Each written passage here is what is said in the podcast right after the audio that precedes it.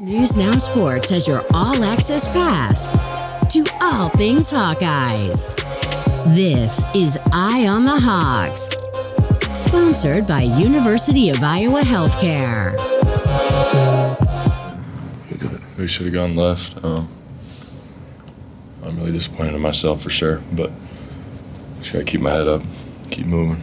I mean, he hit some tough shots. Um, we let him get to what he likes to do, and that's what we deserve. Jahmir Young comes to play. Welcome to another episode of Eye on the Hawks basketball edition. Owen Sebring, Curtis Fader, and Mike Howell. Mike was one out there shooting the basketball game last night.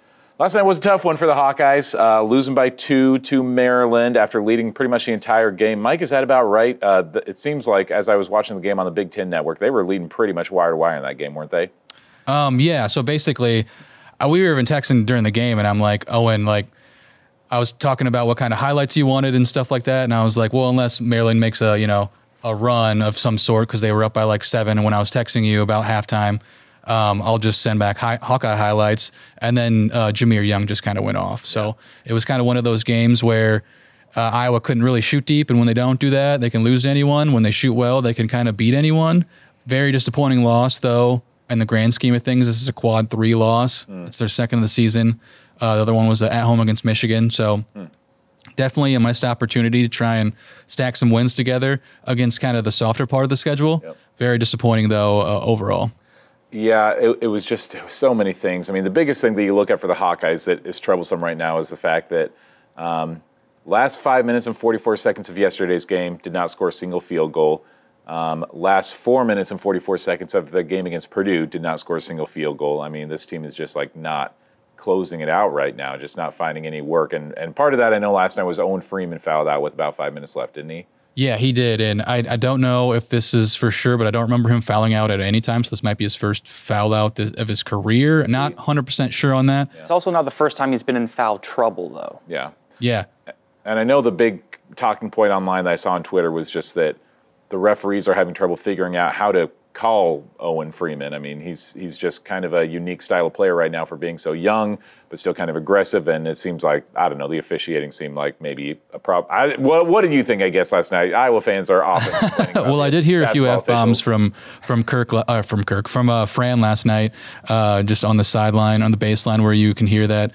Um, I I think it's what we've seen in college basketball overall. I mean, just inconsistencies. I think a lot of the two games he's played against Zach Edey, and every time I watched a Purdue game, it seems like he can do no wrong. I, it's very tough to guard him because he's much bigger than everyone. Mm-hmm. Um, but at least on Saturday, it seemed like he could just barrel his way down low, you know, get a get a bucket, and it's a foul. Yeah. Or on defense, you know, just because he's so much, he has so much mass, he could just move his body around, yeah. do whatever. But on the other end, you know, Owen, um, since he's a little smaller than than Zach Edey and, and stuff like that, um, he, he couldn't do that much. I thought a couple of his fouls were head scratching, mm-hmm. but at the same time, um, you know, I don't know what you do there if you, if you're him. Yeah, Edey's. I mean, it's so wild watching him play just because when he's under the hoop, it's like no matter where the ball goes, Edey has a body part that can go there and reach it. I mean, it's just like his yeah. arms just cover so much space. Just a rebound can be pulled down from anywhere. It's so unnatural too when he does grab one, and, and fans are like, "That's over the back," when it's really just really not. It's it's it's just puzzling sometimes. Yeah, which I, I, remind our viewers and listeners that there's no such foul as over the back. Um, so just keep that in mind that there's that does not actually exist. So there's no need to call tell the refs to call it because that is not anything that they're ever going to call because it doesn't exist. Anyway, is that different in the women's game? Because the commentator on the game on Sunday, oh, that's over the back, and it was a foul call. Do you I know? If, I, is that different? I don't know for sure. I know that like the I foul say that, because well, the you commentator have to respect the box out, right? Like that's the that's where the foul usually comes when you're you know swatting forward, locking arms when you're getting boxed out, but you still yeah. want the ball anyway. The foul that will sometimes be called is like a push. Like if they come in and they yeah. push them from behind, that is a foul. But there's no, there's no rule against like reaching over somebody's back to grab a rebound. That's just good gameplay if you can pull it over. Or there. good genetics. Uh, or that too. Just when you're doing that, Edey, when you're doing that, usually our body there usually is going to be some contact yeah. made. Yeah. So anyway.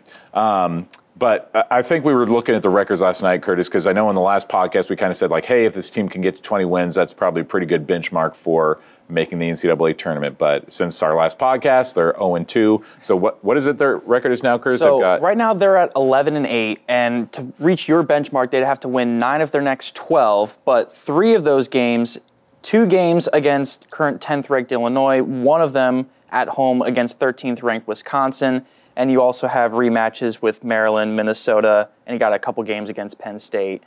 And Ohio State's no joke either. Yeah. It's not looking good. Yeah. I mean, it, it is a tough uphill climb if they want to get back into NCAA tournament play. They just look so good since losing those three games in a row back in mid December. They've been so good since then. You know, the, the uh, Purdue loss notwithstanding. Um, but this that Maryland loss really just casts a shadow of doubt on whether or not this team has what it takes to to make the postseason. Here's uh, the killer too. With three of the next four games, I got the schedule up on. If you're watching the YouTube stream, are on the road. But if you look at the net in the far right column, you know the net's not perfect, but it is a good indicator of like where you sit mm-hmm. in in college basketball. These are all. You know, Michigan is 95, Indiana's 100, Penn State's 119th. That's around even on the road that's a quad two. That's not going to be a quad one win. That's a quad two win if you do it. Mm-hmm. And you know how this team hasn't played. You know, they did get the win against Minnesota on the road, but I think Michigan, who's already beaten Iowa at home, Indiana, and Penn State, those are going to be tough games. And if you look on the back half of the schedule, like Curtis was saying, how they play Illinois, mm-hmm. uh, Wisconsin, Michigan State, who's a top 20 net team. Um, like you're going to have to go 4 0 if you want a sh- legitimate shot. And I just don't see that from this team right now. Yeah. Yeah, if they lose even two of these next four games, I feel like you can just uh, almost certainly say goodbye to any NCAA tournament homes. Um, last night, the main problem was uh, Jahmir Young, who I think had eight points in the last a minute and 24 seconds, I believe is what I looked up. I mean, he just couldn't miss, and then, of course, beat Payton Sandfort on that last play where he hit it at the buzzer with, uh, well, not at the buzzer, but with a second and a half left to play. And so um, he was the guy last night, and um, there's a lot of people saying good things about him. I know Kason Frerichs said that he he beat up Illinois pretty good when they were playing each other. And um, here's Fran McCaffery talking about Jahmir Young's game last night. It was a go screen, and it was a great read by Payton to switch. He just needed to jump out to his left hand a little bit more, obviously. Jahmir was one for six or one for five at halftime and then picked it up in the second half. Is that just good player? That's what he does. You got to give him credit. You know, we have to do a better job there uh, that was disappointing because you know he's the guy, and we let him kind of dictate coming down the stretch without, uh, you know, especially after hit the first one. And you got to do a better job there.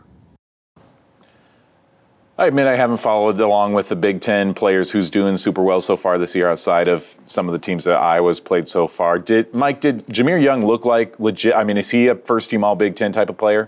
I don't know. I I doubt first team, although really? sometimes they put like more than five guys.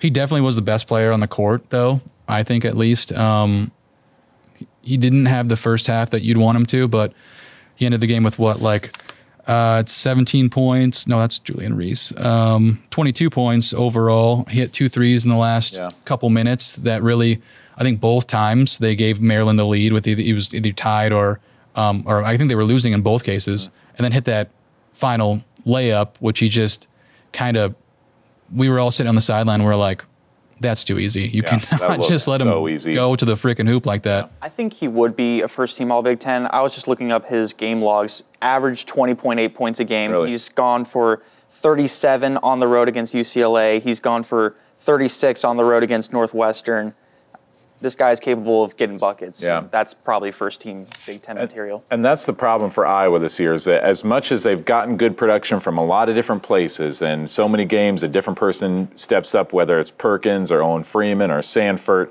um, but we still maybe just don't know who this team's go-to player is. Like, is it Payton Sandfort? Is it Tony Perkins?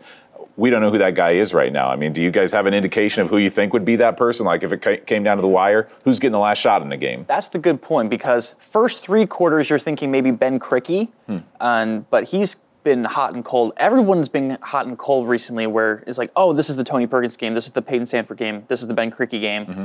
and then this is the exact thing that we were talking about.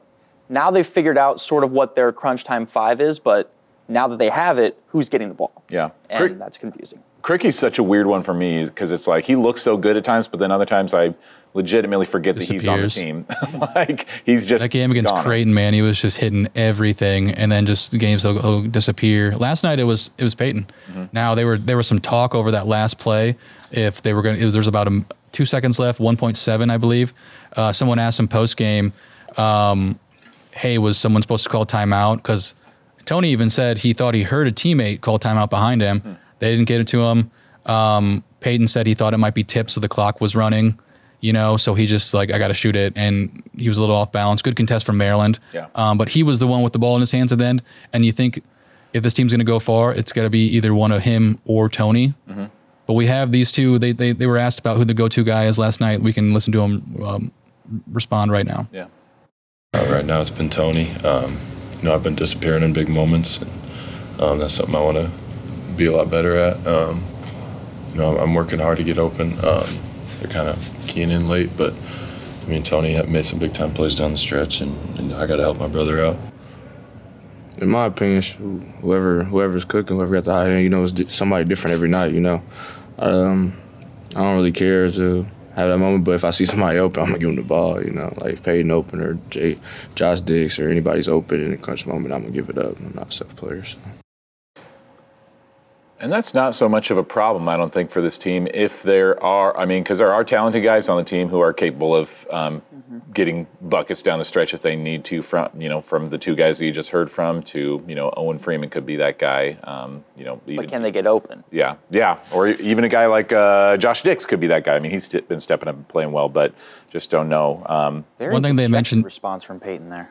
Yeah, they, they were pretty dejected. It, you really feel for them when you go in the locker room, in, or not the locker room, in the, the press room in the, in the back. And they, I mean, Payton and Tony, they didn't even want to be there. You could see him. I felt bad for them. Yeah. But um, after the game, after that last shot, since Payton was on defense, that the shot that they he that, that gave him the lead and the missed shot at the end, he was just dejected on the on the front on the ground. Yeah. And Tony went and picked him up. So it's good to see that team unity mm-hmm. and that they're they're bonding. Um, you just hope that it turns into something clicks in the next few games. And as we look at this schedule, these next four games, that's going to be the the gut checkpoint for this season, I think, because as I mentioned, if you lose a couple of these games, then I think that your hopes of an NCAA tournament are over. I still think that you could very easily play your way into the NIT and and be a, have a postseason. Uh, some sort of postseason tournament in your future if you're Iowa, but if you want the NCAA tournament, you really are going to have to pick up the speed right now. Um, do you think that this team has had an NBA player on the roster for the last what like five seasons, I think, something like that, from whenever Luka Garza would have started. Even before that, I guess I don't know if who would have been right before him, Aaron White. Um, yeah, I don't think he I mean, got a. There's been a few drafted, Hawkeyes that like were drafted, maybe played a year and then got sent overseas. Yeah, that has spent some time in the league. Do you do you guys think that there's an NBA player on this roster? No. I think Payton will get a, a tryout, mm-hmm. and he'll get a maybe a um. He'll be a great addition to the uh, Rip City remix. I think he's gonna get a shot just because he can shoot, yeah. and yeah. you know, there's there's role players out there. I don't foresee him doing much there, um, but you know, he is a what is he a junior? He can still. Mm-hmm. Develop um, some game. His when, NBA value would be three and D, and we just did not see the D last night. so yeah. hopefully that gets improved a little bit. Defense will usually gets role players on the court. So my opinion is if Jordan Bohannon can be on a G League team, then then Payton Sandfort can be. That's what I was looking. I don't think he's yeah. going to make you know have a long career in the NBA, but I think he'll yeah. get a shot. I think there was even a mock draft or before the season that had him getting drafted in the second round. Is that right? I don't know how credible it was. I just saw it and I was like, oh, and it was too. right after right. he was getting picked right before Edey. And it just goes to show you how different the NBA is with yeah. when a player like Edey can't sniff, you know. Yeah. Um, serious minutes because he doesn't have an outside game. And there's guys that I think can play pro ball. I mean, even Tony Perkins is talented enough to play professionally, maybe in the G League even, but or overseas. I mean, all yeah. overseas there's always opportunities. Yeah, which is also underrated. You still get paid pretty well. You're a professional player. Yeah. Speaking sure. of Aaron White, I think he's still playing in one of those leagues. I think in Asia. He was he the one that was on the Rockets last year even. Uh, that was probably Utah or um, well, not Utah. I don't, I don't think White was. He was playing overseas for the past several years. made. Could have sworn that White, I think, won MVP in Japan. Don't quote me on I it. think I thought I was going to say Japan, but I wasn't 100 percent sure. Yeah. Anyway, um, so we know what's next for these guys. Uh, we don't know what's next for uh, the gambling investigation, where that stands. I, I mean, I, I, just came in here in the last 20 minutes, and who knows what could have changed in this gambling investigation. Seems like it's a day by day thing that uh, Keith Murphy is tweeting out updates to the, the, latest happenings for the DCI investigation and what's happening. Um, I, I just don't know what's ahead for this because football season's over. I mean, we can't change anything that happened with, with Noah Shannon or any of the guys who were on the football team at, at either Iowa or Iowa State. Um, here's kind of a look at the timeline if you're watching on our YouTube page on Monday. Um, there was a court filing that accused the DCI agent who was in charge of the search of warrantless searches. Um, then just on Tuesday, uh, the court filing included testimony from a DCI agent who believed the agency lied to agents um, and conducted illegal searches of the players in question um, that had their phones seized, etc. Um, and so we we just don't know what the road ahead is. Uh, we we've we're in the midst of wrestling season, and as we spoke to Tom Brands yesterday, um, he certainly had opinions. Uh, uh, a lot of both of the wrestling coaches in the state have some major opinions on here. We heard from Kevin Dresser on Tuesday, and yesterday Tom Brands was asked about it and didn't uh, didn't want to speak for too long on it, but he did have uh, have some thoughts to share about this investigation. I don't really have initial thoughts. It probably, you know, the way that it's described and whatever, basic liberties were infringed upon. Shouldn't happen in this country. Shouldn't happen in the state of Iowa. Um, you know, you want a big story now. Where was the urgency to find out the truth when this thing went down and it didn't make sense? That's what I would say to everybody in this room. Where was the urgency? Now it comes out, now you want reaction. And I'll just be a real patient guy and we'll see what comes of it. I know one thing we got a lot of guys upstairs that are ready to go because of what happened, and we got guys that were impacted and are still being impacted by that, that are still ready to go because of the way that we've talked to them. You never know what will happen. Be ready. Cassiope, be ready. Nelson Brands, be ready. Cobe Siebrecht, be ready. So, at the end of the day, we are the problem, as it turns out. I really had issue with with his framing of that. I yeah, and a lot of people on Twitter are like, eating it up because the media is always number one enemy. Mm. Um, I don't know exactly how you're supposed to get DCI state agents who no one even knew they were on the case because DCI isn't saying anything mm-hmm. uh, to open up about this.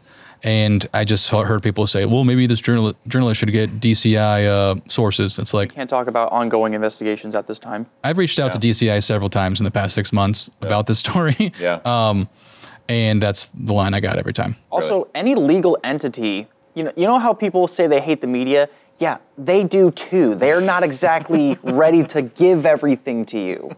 You have yeah. to really legally poke and be polite about it, but still, this, to- this took um, three individuals I think are still unsettled in the case, and one with an NFL bankroll who didn't want to just plea and, and pay fines, which a lot of time in the American justice system, that's easier than doing months and months of paying legal fees, mm-hmm. court fees, going through all this stuff. Just pay the $200 fine or whatever it is on a lesser charge. That's how, you know, these criminal investigations uh, go a lot of the times is you get charged on something higher, they plea down to a lesser charge, and then boom, you move on because it's easier than spending six months paying for your lawyer to to dig up and depose uh, agents like this. It's kind of ridiculous.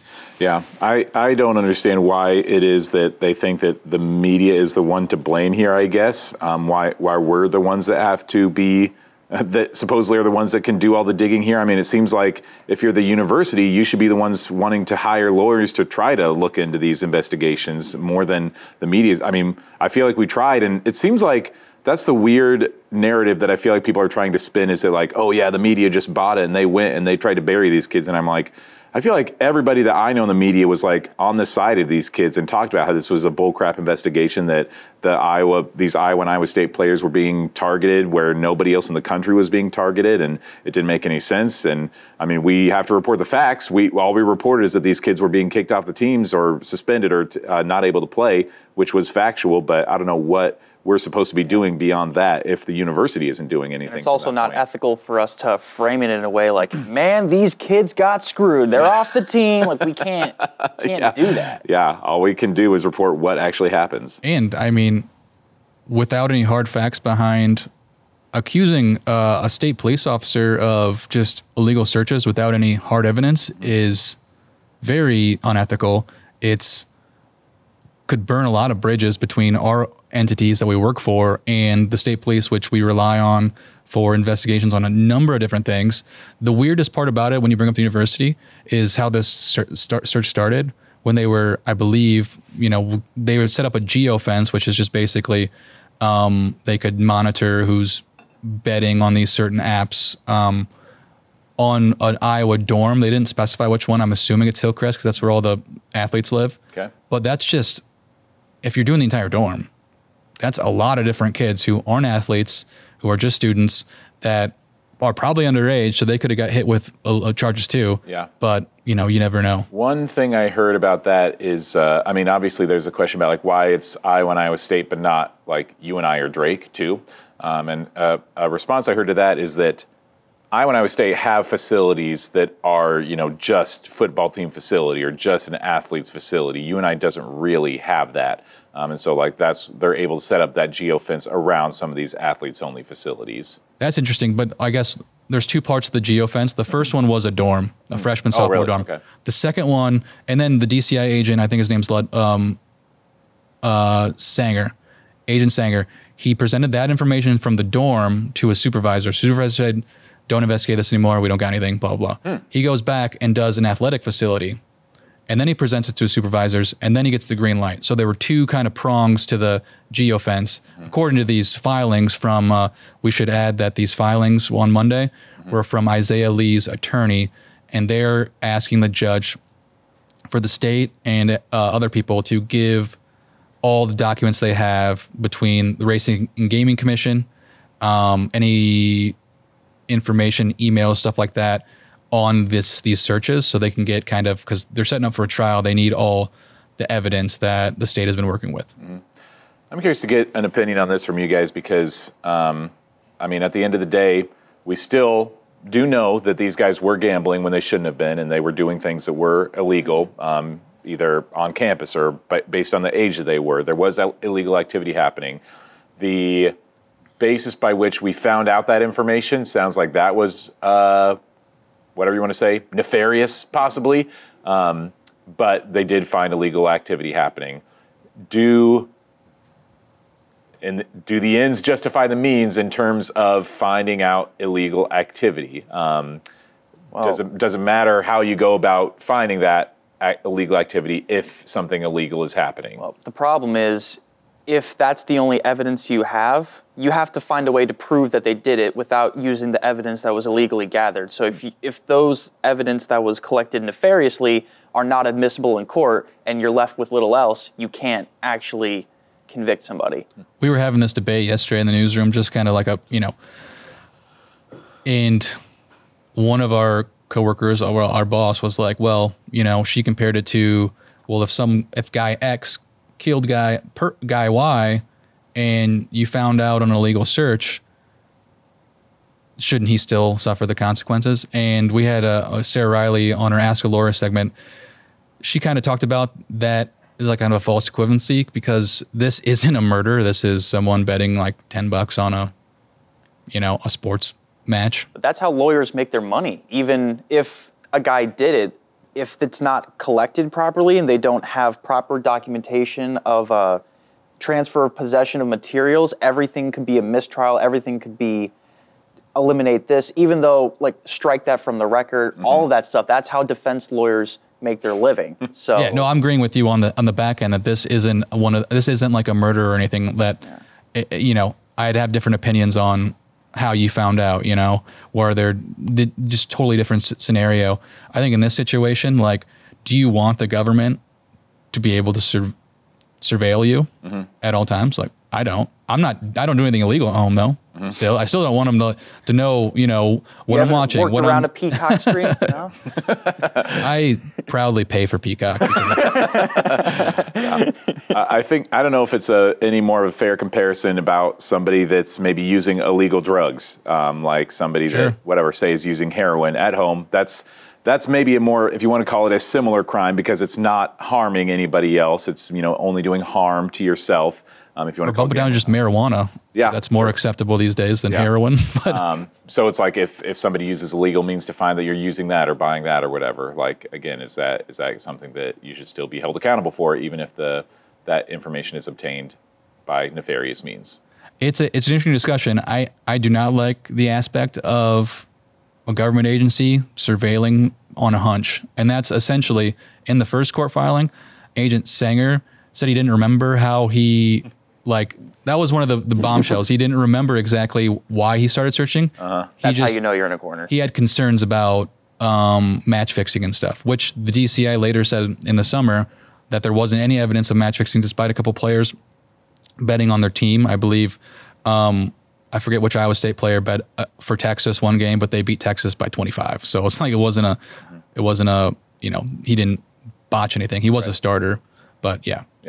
Yeah. Yeah, I think that was one of the. Was that the guy who was with the Broncos? The guy who was in the NFL, the D. D Wazirike? Uh, yeah, Eyioma Uwazurike. That it might have been, but it also might have been. Wasn't Lee a defensive lineman? It might have been Isaiah Lee because he had one tackle in the game. Like it wasn't. Oh yeah. But he was a starter on defense. So I don't know. I mean, do you, is there a possibility that these wrestlers could actually see time again this year? I mean, do we think that that's a legitimate op- option, like Brands was saying? It's I, possible. I don't see it because they didn't get charged they were handed their suspensions by the NCAA, who right. got they didn't get the information illegally. They were handed it, and it's still true.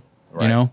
And so this is something that still would have to go through so many processes for these guys to see action again. Because like if again the charges got dropped or whatever, something happened legally, then the university would have to take this case up again with the NCAA and be like, well, that suspension was uh, taken under false pretenses and under uh, different legal accusations, and there was chicanery involved, and so we need to overrule these suspensions. And so I think there need there's to be a, just a lot of channels that would have. There's also six weeks left. Yeah, exactly. season. I think there need to be a court order from a judge saying, "NCAA, you can't suspend these play these, these wrestlers." Yeah, I don't see that happening within the season. Like you said, there's only six weeks left. Mm-hmm um, because the stuff in the courts work, moves kind of slow. Somebody, I mean, Noah Shannon is the guy everybody's talking about. I mean, his career is, you know, even if somehow he got a year of eligibility like given back to him or something, I don't know if he would come back and use it. I mean, he's kind of I feel like mentally moved on and he's you know trying out for the NFL.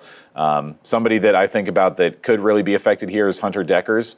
um, because he had a couple years left of eligibility uh, for college football and as it stands right now, I don't think he could play in the NCAA again. Mm-hmm. Um, and so if this court ruling gets overturned, then he has a chance to play for a possibly Division One NCAA team again. But yeah, I don't think it'll be the Cyclones because I think Rocco's got that. It would not be the Cyclones, up. I'm sure, but you know, I could see him. You know, as a UNI fan, I'd love to see him in a UNI jersey based on the skill he brings to the table, and or there's there's a lot of just FCS or um, Group of Five teams that Hunter Dekkers would be a good fit on, but. That is a discussion for weeks down the road potentially. Let's move on and let's talk about the Iowa women coming off that loss to Ohio State on Sunday. Um, after you put together a win streak like that, I always feel like a loss is good for you in the long run. Um, that it helps bring you down to earth, helps mm. helps take some of the pressure off. Um, but I don't know. It, was there was there a little bit of good and bad to be seen out of that Ohio State loss from from what you guys saw? I think anytime you go on the road against a ranked team, no matter how highly ranked you are, um, it's going to be a tough matchup, mm-hmm. especially when the crowd was so rocking in Ohio State's favor. The disappointing part was how the game played out. Yeah. Uh, they were winning by, I don't remember how much, like 10, 12. And I was like, I think they had a 12 point lead at one Yeah, I think it was 12. I was like, I was telling my girlfriend at the time, I was like, hey, or my girlfriend, I was like, we were watching the game and I was like, hey, we need to extend this to a 20 point lead because I know they're making a run. Mm-hmm. and they did. And they came back and, and, and got it to overtime. And I think Iowa hit the shot to go to overtime, right? Like Ohio State was winning. Is that how it played out? Anyway, they just blew the doors off in overtime. So there's good and bad. I think anytime you can light a fire under a Caitlin Clark led team, like it's real, I mean, it's a good thing. Iowa's been prone to letting leads go. The Cyhawk game got very mm. close mm-hmm. at towards the end. I think that's how Michigan State happened as well. Mm-hmm. So that's really tough. But yeah. That was one where they almost had a big lead. It got like the Cyhawk game got tied with like four or five minutes left, and then I think Iowa pulled away a little bit more over the final. Cyhawk, few minutes. they had the lead with four minutes left. They did. The Cyclones, yeah, I remember. Oh, did yeah, they really? Yeah. Okay. And uh, they had a few big shots down the down the stretch. So. Yeah. I, I think it's encouraging, yeah, that you can go into an environment like that. I mean, that's literally every road game for Iowa is is a tough road environment because every game is selling out right now. So um, they know that they're going to have to face it every game. I think that it is encouraging because um, Jan Jensen said after the game that there was like five or six players who had food poisoning in that game, um, slash flu, whatever it might be. Um, and so a lot of people were playing. I don't know who exactly those players were, um, but uh, you, you, know that there were some people that were and not playing. all the haters were like, "Excuses." yeah, and that's what she she even told me the other day when I was talking to her after the Beth Goetz press conference. She's like, "We we would never use that as a reason why we lost or uh, an excuse for losing or anything because these things happen. You could get food poisoning in the NCAA tournament. You just never know. So it's like you know you have to play through those type of things. But it does at least say something that like they were able to continue to keep it tight and take it to overtime against an Ohio State team like that, um, in spite of having food poisoning and maybe some other players were not at 100%.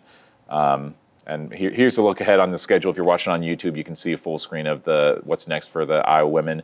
Um, big time rivalry game coming up on Saturday against Nebraska, the Taylor Swift game, um, and and that's going to be you know that Nebraska always brings. They for some reason I feel like Nebraska hates Caitlin maybe more than any other fan base other than Iowa State, um, so they're going to bring a lot of energy. Then they have Northwestern on the road. Then Maryland, where as we've spoken in the past, they have never won on, with Caitlin before. Um, and uh, so that's going to be a tough road matchup. Then going at Penn State, who's got a pretty decent women's team this year. So um, decently tough road ahead. I mean, no ranked opponents on the schedule, but um, a, a, few teams on there that could definitely be NCAA tournament teams. Yeah, I mean, just look at the win columns and the net, you know, on that top 30. And me got top 30. The good part about it is a lot of these are at home. That Maryland game really stands out, though, as, as a tough matchup. Mm-hmm. Um, Maryland has been at the top of the Big Ten standings the past few years. They're not this year. They kind of taken a step back from that Big Ten title contender. Um, so that's a game that you kind of need if you want a regular season Big Ten title. Mm. Like all four of them, really. Yeah. All right. Caitlin Clark gets Nebraska over under 36 and a half. I'll go under, but I think she scores like 32. Really? I could see her going over because I think that that will be a close game. Um, close-ish. I think it could be within a six to eight point margin. Um, so I think that Caitlin's going to play a lot of minutes, so I could see her going over for that game. Um, also, she, a little motivation for people relentlessly attacking her for getting attacked by a fan. Like, I, I, can you imagine getting collided with and then people still blaming you for it, even though you were on the court? Here's what I have to say to anybody who thinks that Caitlin Clark either initiated contact or flopped on that play. Um, yes, can you please also tell me about what shape you think the Earth is? Um, is it is it round or is it flat? Um, could you tell me about uh, Stanley Kubrick's directing of uh, the fake moon landing at a soundstage in Burbank? Um, what, what, what, do you think about any nefarious behavior at pizza parlors over the last few years? Is, is there some information in the Epstein documents that you would like to have come out? These people that say that she flopped are the biggest idiots that I can possibly imagine. Are you kidding me? I would like to take every single person that says that she flopped, have them run into each other, collide at full speed, and see what happens to their bodies. They're saying, "Oh, well, look, you see her her arms pushed outward when she collided with her, so she pushed her over. She's the one that abused the Ohio State fan. It's called oh, bracing for contact. She, she spun and she fell to the floor to initiate contact to to just get sympathy after losing. These people that think that Caitlin Clark." Flopped and wanted to get sympathy, they, they must think that she is the biggest criminal mastermind, most devious, brilliant, evil villain that they could possibly concoct that she, in the split second where she collides with this fan, you know what I could do? I could f- spin and fall to the floor. And then, even after I just dropped 45 points, people will have pity on me, even though I never asked for pity in any post game press conference. They'll feel sorry for me because I was the one who was running. You got to be kidding me with these idiots that are out here saying that she flopped in that game. That's the stupidest piece of crap opinion I've ever heard in my life. Jeez, Louise, that's a hot take. It is Well, so. No, It's no. not a hot take. It's just a fiery opinion, is what I completely meant. valid though, because also I- I she agree said she him. got the wind knocked out of her, and that's why she was getting carried off the court. And people were criticizing her for being weak, getting carried off the court. Do you know what getting your wind knocked out means? It means you can't breathe. it means you literally feel like you're dying because you're breathing and nothing is going in, and you feel like you're temporarily suffocating. So you go through that and see if you can just walk all holly jolly yeah, off the court. exactly. We're getting too fired up. No, I agree. It's one of the dumbest conversations uh, I've seen in sports discourse, and it's, it was like a national topic, which is the weird part. No, but then ESPN ran with it. Matt Barrie, who I always really liked, um, he was partners with Sage Steele for the Noon SportsCenter for a long time, and I really liked that edition of SportsCenter for a while. Did Sage rub off on him? Matt, I, I bet Sage would have been on Caitlin's side. On, I mean, who knows? I don't know about a lot of opinions out there. But Matt Barrie was on the call for Iowa's uh, bowl game against Kentucky. Always had a soft spot for the guy, but immediately posting, reposting the video, he goes, "That's a flop." I'm like, "Give me a dang break, Matt Barrie. What the hell are you It's, talking it's about?" makes me think that a lot of people are just out for engagement because it, you know, this is w- kind of the age we're in. But I, I just go back to Curtis and I are in the same like a rec soccer league. And this past season, I don't know if you, you were here. I ran into someone. It probably looked a, little, a lot similar to that. I ran into this guy who was like twice my size, mm-hmm. and I didn't see him. And I fell down, and I was like, okay, but I did get the wind knocked out of me a little bit, and I stayed down for like 30 seconds, just kind of like composing myself because it does hurt. Mm-hmm. And I'm sure if someone videotaped it, it didn't look that bad. Yeah. It's just I wasn't looking, I didn't see it, and we, boom, two two forces coming, and that's kind of just what happened. And that's what happens when when people run into each other and they they're not looking. She didn't expect it. The fan didn't expect it. I don't blame the fan because I mean, there's a discussion about court storming yeah. um, that you can have that's separate than this dumb conversation we're having. And Caitlin doesn't mind either. She Yeah. says it's fine to court storm. They have every right to do that. Right. But, I mean, I mean, you we can argue they don't, it. but you Yeah. buy a ticket and you're you on the you know the fine print. It says you're not supposed to go on those. I've stormed several courts. I was there at Carver when we stormed uh, in in 2000. What was it? 2011 or 12 when they beat third ranked Purdue. Uh, I stormed uh, two years ago at Penn State and Kinnick. You know, I enjoy it, Mm-hmm. but I can see the dangers too. Man, You had the Ohio State, what was it, the video director or something like that? He was the one that tweeted, I don't know, it looked like Caitlin sure had a lot of room to run on both sides of that fan. Like he was blaming her because, why do you think she was running? not to mention that there were security guards on both sides of her, so they were like guiding her towards the direction that she was supposed to go, and he and ran you it. saw her. Her head was on a swivel looking everywhere except right in front of her because she's worried about everybody coming at her. Freaking idiots out there saying that she initiated And I think the reason why we're so amped up like this is because we've seen Caitlin all the time and we know who she is. Mm-hmm. And we know that she's not one that is eager for conflict. Nobody in that Hawkeye locker room is eager for conflict. Even when you've had Kim Mulkey, Dawn Staley, and all these random trolls come at them, they have never. You always want that little subtle smirk, like, eh, not bad for 18 shots, right? You never even get that. Yeah. They throw no shade, so it's so weird how they keep coming at them. I th- here would be my possible uh, rectifying idea for how to fix court storming because I feel like you can't you can't take away court storm because it's a such a big part of college basketball and football that like and it's a great college experience. I love that fans get the chance to court storm. Like it's a really fun experience. I get a chance to do it uh, when I when you and I beat um, North Carolina when they were number one in the nation and they beat them at the McLeod Center. Um, I feel like what you could do is just say like, okay, we're going to allow court storming. Anybody can storm the court, but just stay off the court for like the 30 seconds after the game ends and allow the opponents to get to the locker room and then let the floodgates open, pull the ropes back and let the fans run on the court. It seems like that would not be terribly difficult to at least enact that to just tell all the fans if as long as they know what to expect they know that like if we win this game we can go on the court we just have to wait for the opposing team to leave and go to the locker room and then we can run on the field and celebrate would that not fix things I think it defeats the purpose. It's like a it's like a It's spur of the moment. Let's go right now. Clock at zero. The home team loves it too. yeah And by the way, you guys get to storm. The, I went to a MAC school. This never happens.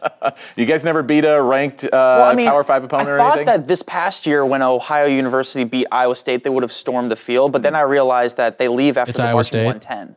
Well, the thing is, is that there. Well, there's not a lot of um, there's not a lot of fans that are left in the stadium because they all stay for the first half. They pregame beforehand. They stay for the first half. They watch the Ohio Marching 110 do a really cool halftime show, and then they leave in the third quarter. Yeah. Unless they offer, they have one game where they offer like uh, free tuition for the next semester, and then everybody stays for that. And then Wow. once the raffles reveal, they all leave. That's enough Ohio Bobcat talk for that. I, I, I Cyclone Larry was one of the first ones I saw tweet about like, oh, she flopped, blah blah. I'm like, oh wow, what an He idiot. mocked her cereal box. Are we really going to take this into account? But then I saw like catching up. I'm on, putting like, a Cyclone Larry ban on this podcast. but then it caught on, and like everybody was saying it. Like when I made the tweet a couple days later about like kind of, you know. Uh, ironically, saying that I've heard that she's not a role model after she took that picture with a handicapped Ohio State fan, people were like, "Well, she's sure taking classes in flopping. She sure is a good flopper. She it's definitely pro- it's proven that she flopped." I'm like, "Who's proving this?" Again, get these people, run them into each other at full speed, and see who comes out. Oh man, this is ridiculous. Freaking flat earthers out here saying that Caitlin Clark flopped. Give me a break. Um, do I want to make do I want to make any more points about this? Here's the biggest thing that I would say about Caitlin, I think that at least is to her credit, is that we are in a day of conspiracy theorists. I don't know why this is, but we are in a time period right now where conspiracy theories are off the charts, and that is a popular thing to be a conspiracy theorist. The more something becomes true and universally liked and accepted as a fact, such as the earth is round, then there's just gonna be a fringe type of people out there that say, like, actually, you know what? The earth is actually flat. The more that Caitlin Clark gets accepted and widely known as like a um, universally well liked person, somebody who is great for the game and who is universally well known, well respected across the country. Actually, you know what? She's a flopper and she's not a role model. And she told her coach to F off one time, as somebody tells me. I don't know that that's verified, but that's what somebody says in their defense of her not being a role model. So it almost speaks to her credit the fact that she's so well known, well liked, well respected around the country then the more people that are conspiracy theorists are going to come out and say like well actually guess what i have the real inside information that's all people want to try to pretend like they actually know the real truth Does that certain somebody own a restaurant in Iowa City? All right, moving on. Um, Green Goblin was ahead of his time. he may have some relatives who have played for some housekeeping before we wrap up today. Uh, just the end of the Ohio State game, and I just looked up the box score. So Iowa was down uh, one point after uh, two pointer, like with uh, 16 seconds left, and then Hannah hit one of two free throws to send the game into overtime, and then that's where Ohio State kind of blew the doors off. But looking back at the um, putting a bow on this college basketball. Iowa currently tied with Indiana first in the Big Ten standings. Ohio State six and one. They're in third place technically. Uh, Indiana, Iowa got one more win, so they're up in the standings. So these next four games I think are huge, especially because Nebraska, who's sitting in fourth place right now. yeah definitely control your own destiny um, still control the possibility of a big ten championship um, regular season and tournament um, control the destiny for being a um, one seed in the tournament Oh, again, like we talked about last week, Iowa was the number two overall seed in bracketology. After this game, they dropped to a two seed. really Yeah. That's what I was saying because the second that Iowa loses, they say that it's Caitlin versus everybody, and they will plummet. Mm-hmm. So they Well, in the have rankings, to be fair, they only dropped to five. I don't know if you consider that plummeting. yeah, but when it comes to the rankings that matter, yeah because if there's two teams fighting for a one seed, that's what they're going to use. So Iowa has to be at least demonstrate competence from the role players, or essentially be nearly perfect. And I never know when those bracketology things come out or projections, that kind of thing for seeds. It's like, okay, so is this saying like what it will be in two months, or is this saying like if the tournament started today that I they think it's the latter.